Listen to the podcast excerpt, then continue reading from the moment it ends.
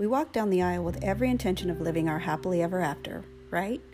Sometimes things don't always go as planned, and we end up at the courthouse never really knowing what we are about to go through.